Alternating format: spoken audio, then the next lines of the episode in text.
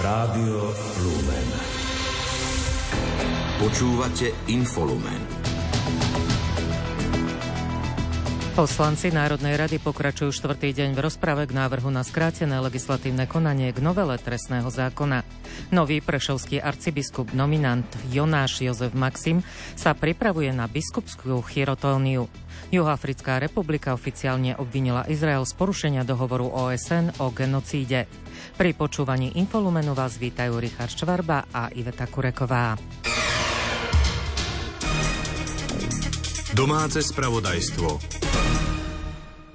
Poslanci Národnej rady začali štvrtkové rokovanie dokončením debaty k návrhu na voľbu predsedu štátnej komisie pre voľby a kontrolu financovania politických strán. Na záver rozpravy dnes vystúpil aj podpredseda poslaneckého klubu Slovensko Julius Jakab. Vymenovali sme povinnosti štátnej komisie a čo všetko dôležité majú na starosti. Takto na konci mi nedostáva nič iné, len konštatovať, že táto voľba je extrémne dôležitá a chcel by som poprosiť kolegov, aby sme sa možno aj spojili a vybrali správneho kandidáta. Predseda komisie sa bude voliť až na budúci týždeň v útorok 16. januára. Dovtedy sa v parlamente hlasovať nebude. Počas dneska sa už poslanci okrem tradičnej hodiny otázok venujú len diskusii k návrhu na skrátené legislatívne konanie k novele trestného zákona, o ktorom debatujú už od pondelka. V rozprave vystupujú v drvivej väčšine opoziční poslanci. Poslankyňa Ingrid Kosová z klubu Progresívne Slovensko sa preto obrátila aj na koaličných poslancov. A jednou z povinností vládnucej väčšiny je aj diskutovať s opozíciou a nielen s ňou. A opakujem, povinnosť diskutovať. Skrátené legislatívne konanie popiera akýkoľvek demokratický prístup k legislatívnemu procesu. Najmä pri príjmaní rozhodnutí o otázkach zásadného významu pre spoločnosť, akými trestné súdnictvo a boj proti korupcii určite sú. Poslanec klubu Slovensko Roman Mikulec je presvedčený, že aj na základe rozpravy v parlamente sa verejnosť dozvie, aký bude mať táto legislatíva dosah na celú verejnosť. Tí, ktorí pozerajú alebo počúvajú, tak sa dozvedia postupne o tom oveľa viac a samozrejme budú mať na to svoj názor. A myslím si, že aj tie tisíce ľudí, ktorí sú na námestiach a verím, že prídu aj dnes, majú svoj názor. O svojich výhradách k novele trestného zákona chce v parlamente hovoriť aj prezidentka Zuzana Čaputová. Požiadala preto o vystúpenie v pléne. Predovšetkým je treba si uvedomiť, že ide o závažné zmeny v trestnej politike štátu, ktorej nepredchádzal klasický riadny legislatívny proces, a teda odborná alebo aj občianská diskusia a pripomienkovanie. Môj postoj som vyjadrila ešte v decembri, kedy som povedala, že v prípade, ak tie zmeny prejdú v tejto podobe, budem nútená ten zákon vetovať a prípadne ho aj namietať na ústavnom súde. Uvidíme na tú finálnu podobu zákona.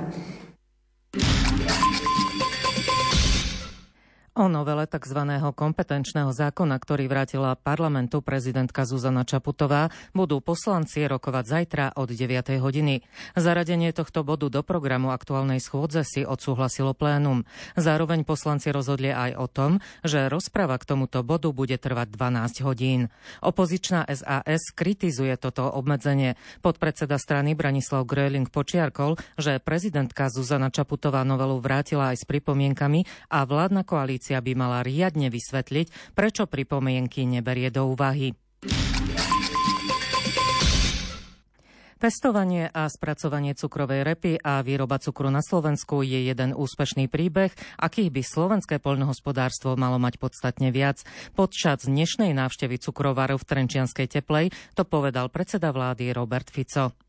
Je to jeden úspešný príbeh a bol by som veľmi rád, keby slovenské polnohospodárstvo takýchto úspešných príbehov malo podstatne viac. S veľkým eh, uspokojením môžeme konštatovať, že pokiaľ ide o cukrovú repu, pokiaľ ide o cukor ako produkt z cukrovej repy, Slovenská republika je sebestačná. Je to cesta, ktorou by sa mali uberať aj eh, ďalšie oblasti slovenského polnohospodárstva.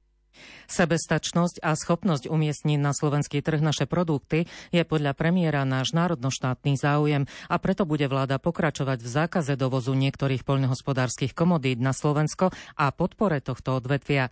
Minister pôdohospodárstva a rozvoja vidieka Richard Takáč pripomenul, že aj cukrovarníci budú môcť v mysle rozhodnutia vlády žiadať o odpustenie sociálnych odvodov do výšky minimálnej mzdy.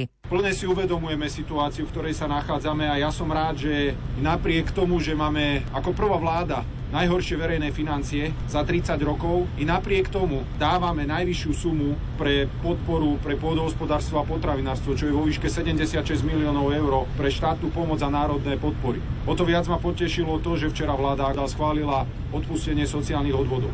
A myslíme si, že je potrebné pokračovať v tejto podpore. O zvyšovanie sebestačnosti sa bude podľa ministra Takáča vláda snažiť aj v prípade ovocia, zeleniny, bravčového, hovedzieho mesa, hydiny a ďalších produktov. Výkopové práce na novej nemocnici v Martine plánujú spustiť na jar tohto roka. Oznámila to dnes Martine ministerka zdravotníctva Zuzana Dolinková. Do konca mesiaca by podľa šéfky rezortu zdravotníctva mali byť známe prvé výsledky verejného obstarávania na zhotoviteľa stavby. Dostali sme informácie, že koncom mesiaca, myslím, že 19. januára by sme mali možno poznať nejaké prvé výsledky vyhodnocovania úspešného uchádzača, že či teda bude úspešný alebo nie je úspešný. Potom bude potrebné, myslím, že do 15. februára ešte vysporiadať pozemky na e, výstavbu tejto nemocnice, pretože ich treba previesť do vlastníctva tu nemocnice. A okrem toho sme dostali prísľub a ja verím, že to tak bude, že najneskôr naozaj v marci začne bager kopať a nemocnica sa začne stavať. Nová nemocnica v Martine má mať vlastnú ambulantnú, diagnostickú a terapeutickú časť, je samostatný trakt pre detskú medicínu a urgentný príjem s traumacentrom prispôsobeným na zmiešanú prevádzku detí a dospelých. Vzniknúť má 660 lôžok. Vláda by sa mohla podľa ministerky čoskoro zaoberať aj návrhom na výstavbu novej univerzitnej nemocnice v Bratislave. Americká spoločnosť Lockheed Martin vyrobila pre Slovensko prvé dve stíhačky typu F-16 Block 70. Podľa viceprezidenta firmy O.J. Sancheza dodajú Slovensku 14 stíhačiek. Pomôžu mu chrániť hranice a budú tiež pripravené pôsobiť spoločne so silami spojeneckých štátov z Európy, NATO a iných častí sveta. Ako dnes avizoval minister obrany Robert Kaliňák, pôjdu do kuchyne, pretože na Sliači nie je podľa neho vybudované nič. Chystá sa preto hovoriť a diskutovať so starostami na Záhorí pretože kuchyňa poskytuje väčšiu priestor pre rozvoj. Všade dookola sú naše pozemky. Na Sliači ste medzi Zvolenom, Bystricou, mestom Sliač a jeho hlavnou cestou a R jednotkou medzi Zvolenom a Bystricou. Máte k dispozícii na rozvoj nádobo 160 metrov, čo je strašne málo. Ako asi ich tam všetkých natlačíme, bude treba možno obuvák, aby sa tam všetci zmestili. Ale rozvoj určite nula. Preto uvažujeme o tej kuchyni. Ale ako som povedal, ideme to zvažovať a napríklad už teraz je tá prvá prekážka, že vám vlastne personál povie, že no ale tak my sa stiahovať nebudeme tu sme pripravení, tu chceme byť, tu chceme žiť, tak ja ich samozrejme lámať cez koleno nemôžem. Môže sa mi stať, že na záhorí obce povedia, že pre nich je to nepriateľné, ale rozhodne je to menej obcí a menší zásah ako medzi mestami Zvolen, Banská, Bystrica a Sliač. Takže zvážime a predložíme výsledky tejto štúdie určite aj verejnosti. Prvé tri lietadlá dorazia na Slovensko v polovici roka 2024, ďalšie stíhačky na budúci rok. Celkovo tento typ lietadla používa 25 krajín. Minister Kaliňák avizoval na tento rok aj vyhlásenie súťaže na útočné pušky pre ozbrojené sily. Krátko z domova. Volič bude môcť v prezidentských voľbách hlasovať vo volebnej miestnosti kdekoľvek na Slovensku.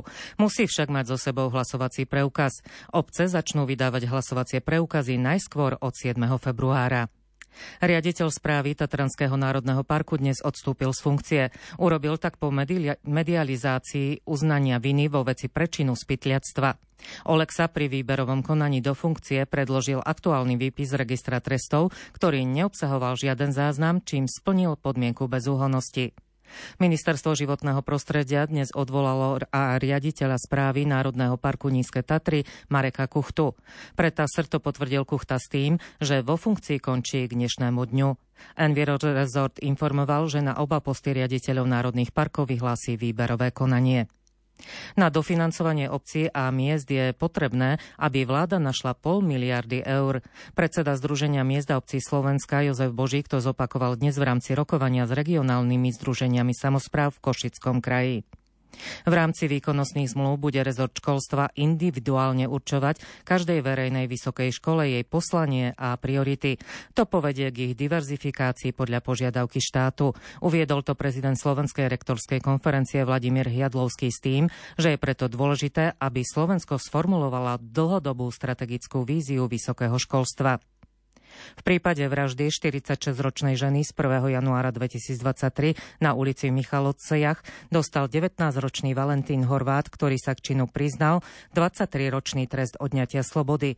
Rozhodol o tom dnes Krajský súd Košiciach, ktorý zvýšil pôvodný trest pre obžalovaného vymeraný Mestským súdom Košice o 3 roky. Rozsudok je právoplatný.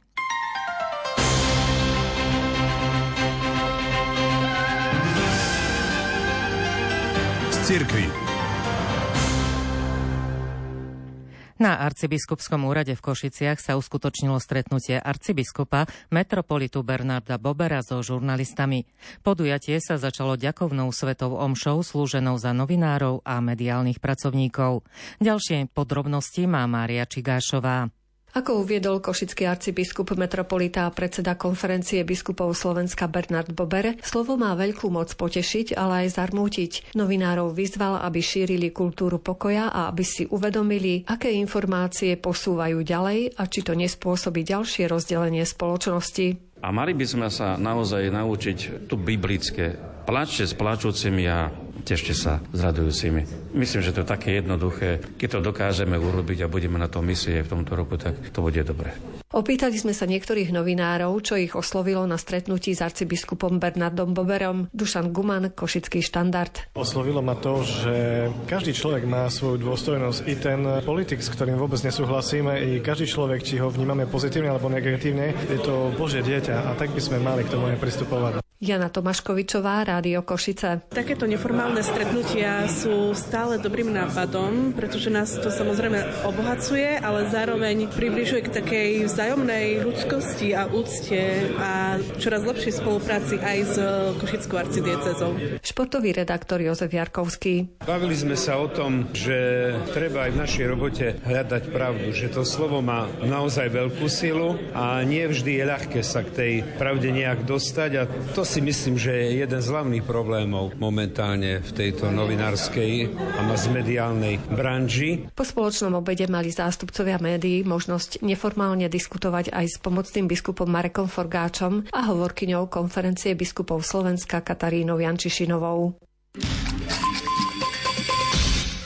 Konferencia biskupov Slovenska zverejnila slovenský preklad dokumentu Fiducia Supplicans.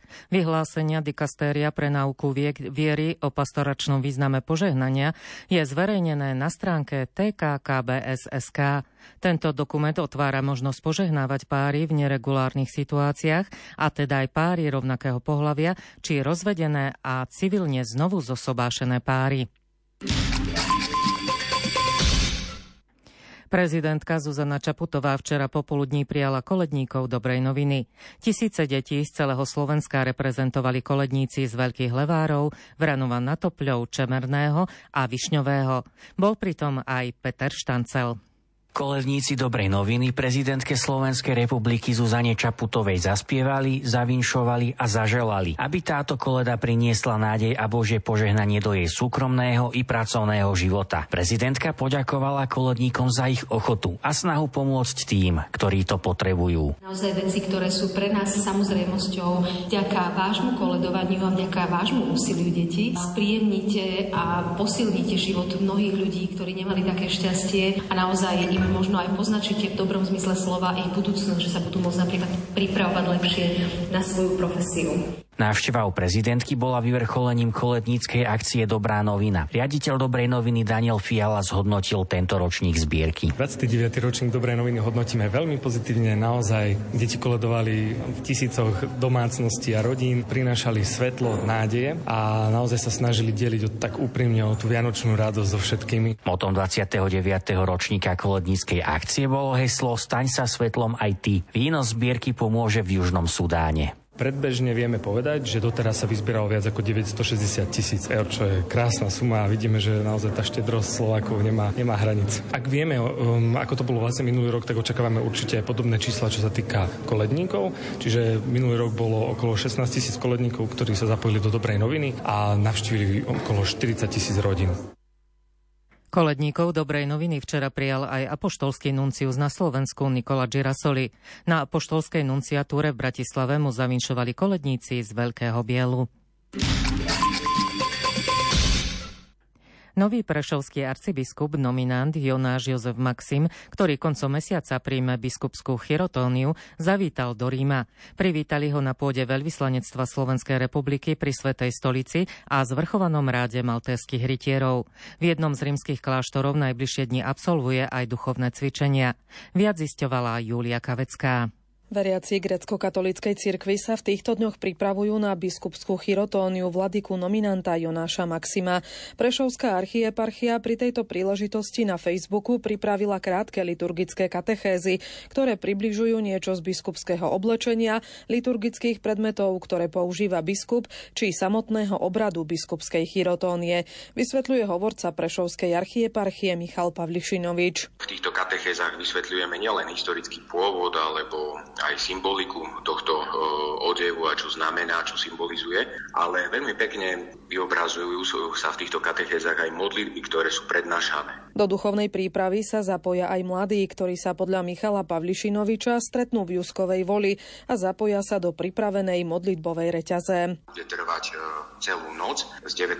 na 20. januára, kde sa budú modliť e, aj liturgické modlitby, večierne a utierne zo sviatku, ktorý tam vtedy pripadá dá, alebo spomienka na svetca svätého Eutima Veľkého. Duchovné cvičenia ale v Ríme absolvuje v týchto dňoch aj samotný Jonáš Jozef Maxim, ktorý tento týždeň navštívil aj veľvyslanectvo Slovenskej republiky pri Svetej stolici a zvrchovanom ráde malteských rytierov. Mal sa stretnúť aj s prefektom dikastéria pre východné cirkvy, s kardinálom Gugerotim. Tieto nasledujúce dni sa rozhodol, že, že práve niekde na severe Ríma bude v jednom kláštore si robiť duchovné cvičenia a takto sa pripravovať duchovne na na prijatie e, tejto nezaslúženej milosti biskupskej vysviacky. Arcibiskup Jonáš Jozef Maxim príjme biskupskú chirotóniu 27.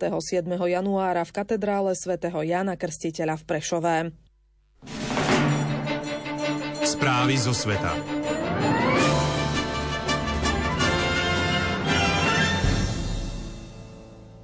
Juhoafrická republika dnes oficiálne obvinila Izrael z porušenia dohovoru OSN o genocíde. Podľa jej právnych zástupcov nemožno na ospravedlnenie takéhoto konania použiť ani útok palestínskeho militantného hnutia Hamas zo 7. októbra. Izrael obvinenia obmieta. Ďalšie informácie pripája Ondrej Rosík. Juhoafrická republika požiadala sudcov Medzinárodného súdneho dvora, aby na Izrael uvalili záväzné predbežné opatrenia vrátane okamžitého zastavenia vojenského ťaženia Izraela v pásme Gazy. Žiadny ozbrojený útok na územie krajiny nemôže, bez ohľadu na jeho závažnosť, slúžiť ako ospravedlnenie alebo obhajoba porušení dohovoru, vyhlásil juhoamerický minister spravodlivosti a nápravných zariadení Ronald Lamola. Izrael sa má na pôde súdu vyjadriť zajtra. Podľa prezidenta Čičaka Hercoga neexistuje nič ohavnejšie a nezmyselnejšie než tieto tvrdenia. Izrael podľa jeho slov pri svojej obhajobe bude vychádzať z medzinárodného humanitárneho práva. Podľa izraelského premiéra Benjamina Netanyahua Izrael nemá v úmysle permanentne okupovať pásmo Gazy alebo presídľovať jeho civilné obyvateľstvo. Izrael podľa neho bojuje s teroristami z Hamasu, nie s palestínskym obyvateľstvom a robí to v plnom súlade s medzinárodným právom. Dodal, že izraelská armáda robí všetko preto, aby obetí z radov civilistov bolo čo najmenej, zatiaľ čo Hamas robí všetko preto, aby ich bolo čo najviac pretože palestínčanov používa ako živé štíty. Ministerstvo zdravotníctva v pásme Gazi ovládané Hamasom uvádza, že vojenská kampaň Izraela si dosiaľ vyžiadala viac než 23 200 obetí. Ukrajinský prezident Volodymyr Zelenský dnes na návšteve Estonska varoval, že akékoľvek prestávky v obrane Ukrajiny proti ruskej invázii iba pomôžu Moskve znovu sa vyzbrojiť a prevalcovať ich. O návšteve a postoj členov NATO k ďalšej pomoci Ukrajine hovorí redaktorka Julia Kavecká. Prímerie v rusko-ukrajinskej vojne nebude viesť k politickému dialógu. Rusko z neho podľa Volodymyra Zelenského bude len ťažiť, lebo mu to dovolí zväčšiť zásoby munície. Rusko podľa neho rokuje o nákupe rakiet z Iránu a od Severnej Kórei dostalo vyše milión kusov munície. Zelenský navštívil Estónsko počas druhej časti cesty po pobaltských štátoch, zameranej na posilnenie slabnúcej podpory boja Ukrajiny proti Rusku. Do Talínu pricestoval z Litvy, kde ešte včera uviedol, že Ukrajina Ukrajina nie je pod žiadnym nátlakom zo strany svojich spojencov, aby prestala bojovať proti Rusku. Reagoval tým pravdepodobne na slova talianského ministra obrany, ktorý vyhlásil, že nastal čas, aby cestu k mieru vydláždila diplomacia.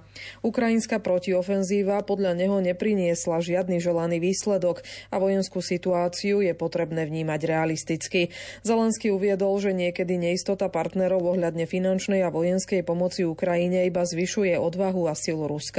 Podľa neho sa Vladimír Putin nezastaví na Ukrajine a napadne aj ďalších susedov, ak sa spojenci nezjednotia a nezastavia ho.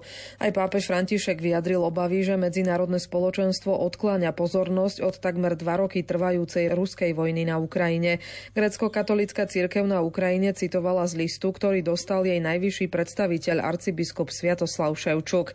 Svetý otec v ňom vyjadril ľútosť nad tým, že v čoraz tragickejšej medzinárodnej situácii hrozí, že vojna na Ukrajine sa stane zabudnutou vojnou. Útoky na civilistov a životne dôležitú infraštruktúru pritom označil za odporné a nepriateľné a dodal, že sa nedajú ničím ospravedlniť. Vyzval preto medzinárodné spoločenstvo a všetkých účastníkov konfliktu, aby hľadali mierové riešenia. 11 ľudí utrpelo zranenia pri ruskom raketovom útoku, ktorý včera večer zasiahol hotel v centre ukrajinského mesta Charkov. Jeden zo zranených je vo veľmi vážnom stave. Medzi zranenými sú údajne aj tureckí novinári. Útok poškodil aj ďalšie budovy. Palestínsky prezident Mahmud Abbas je odhodlaný zreformovať palestínsku samozprávu spôsobom, ktorý môže pod jej vedením opätovne zjednotiť Gazu a okupovaný západný breh Jordánu. Uviedol to včera americký minister zahraničných vecí Anthony Blinken. Svetová zdravotnícká organizácia včera zrušila ďalšiu plánovanú lekárskú misiu do pásma Gazy v dôsledku obáv o bezpečnosť. Za uplynulé dva týždne ide už o šiestú zrušenú misiu. Severná Kórea sa zrejme chystá poskytnúť nový typ rakiet Rusku a zrejme tiež podnikne ďalšie skúšky zbraní, aby vystupňovala napätie pred voľbami v Južnej Kóreji a Spojených štátoch. Šport Rádia Lumen. Slovenská skýtarka Danka Barteková skončila druhá v ankete o svetovú strelkyňu roku 2023. Výťazkou ankety Medzinárodnej streleckej federácie ISS F sa stala nemecká pištoliarka Doren Venekampová. Barteková má za sebou najúspešnejší športový rok svojej kariéry. V skýte sa v Lani stala majsterkou sveta i Európy, v Šatoru vyhrala generálku na olympijské hry 2024 a na podujatí Svetového pohára v Dohe dosiahla ešte aj kvalifikačný, absolútny svetový rekord so strelením všetkých 125 holubov.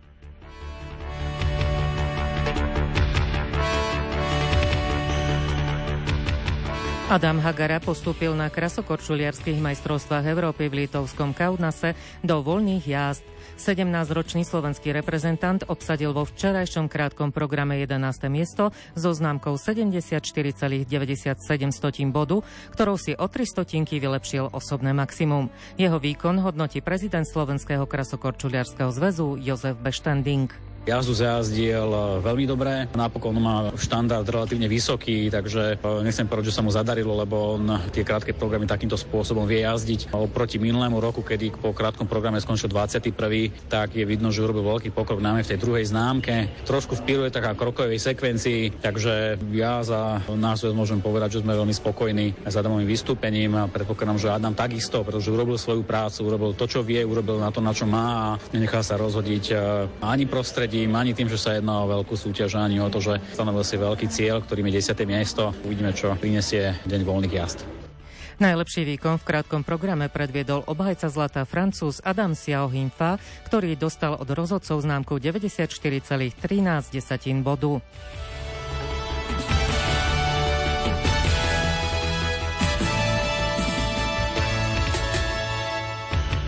Slovenské hokejistky skončili na majstrovstvách sveta hráčok do 18 rokov vo štvrťfinále. Nad ich síly boli reprezentantky Fínska, ktorým dnes podľahli 0-2. Fínky sa stali druhými semifinalistkami po Češkách. Tie si dnes poradili s obhajkyňami striebra, švedkami 4-2.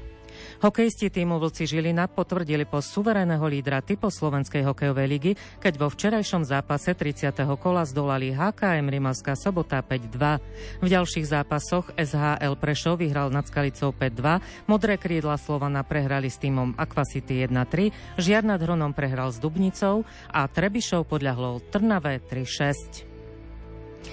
Hokejisti Montrealu Canadiens prehrali v noci na dnes zámorskej NHL na ľade Filadelfie 2-3 po nájazdoch. Slovenský útočník Juraj Slavkovský si pripísal asistenciu na druhý gól hostí.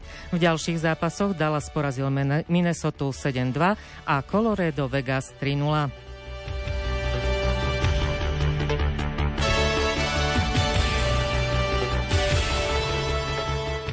Slovenská lyžiarka Petra Vlhová sa na materskom kopci v Jasnej pripravuje na nadchádzajúce podujatie Svetového pohára vo Chlavkau, po ktorom zameria svoju pozornosť na preteky v Jasnej. Pre menšie zdravotné problémy vynechala včerajší tréning. Trať Svetového pohára si však vyskúšala už v stredu a podmienky na kopci si pochvaľovala. Ešte pred jasnou v útorok 16. januára čaká večerný slalom vo Flachau, na ktorom už v minulosti dosiahla viacero úspechov a rada by jeho žičlivosť využila aj tento raz. Sú to preteky, ktoré sú špecifické kvôli tomu, že ja na tom štarte vidím hneď do cieľa alebo priamo do cieľa a niekedy vidím aj obrazovku. Musím sa tam akoby viac koncentrovať, čo neznamená, že na iných pretekoch sa nekoncentrujem, ale tým, že vidím do cieľa a všetko vnímam a tým, že je to priamo, tak počujem aj fanúšikov, takže je to trošku iné, ale zároveň pekné a ten kopec, tam sú špecifické tie vlny a každý rok tie vlny sú trošku iné, sú ostrejšie alebo menej ostré, takže uvidíme, že ako pripravili tento rok tú zjazdovku, budem chcieť byť na to najlepšie. Švajčiarsky lyžiar Marko Odermatt vyhral dnešný skrátený zjazd Svetového pohára vo Vengene. Domáci pretekár triumfoval v tejto disciplíne prvýkrát v kariére a upevnil svoje vedenie v celkovom hodnotení i zjazde. Najbližšie mu boli Francúz Sarazín a Kilde z Norska.